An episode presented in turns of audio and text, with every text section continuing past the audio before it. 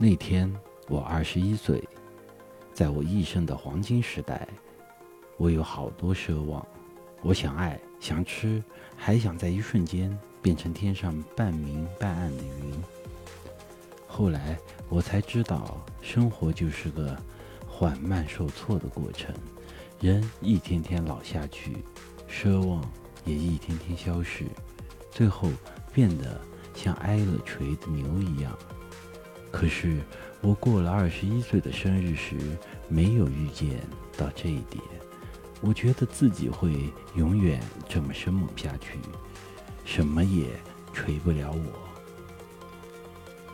节选自王小波的《黄金时代》。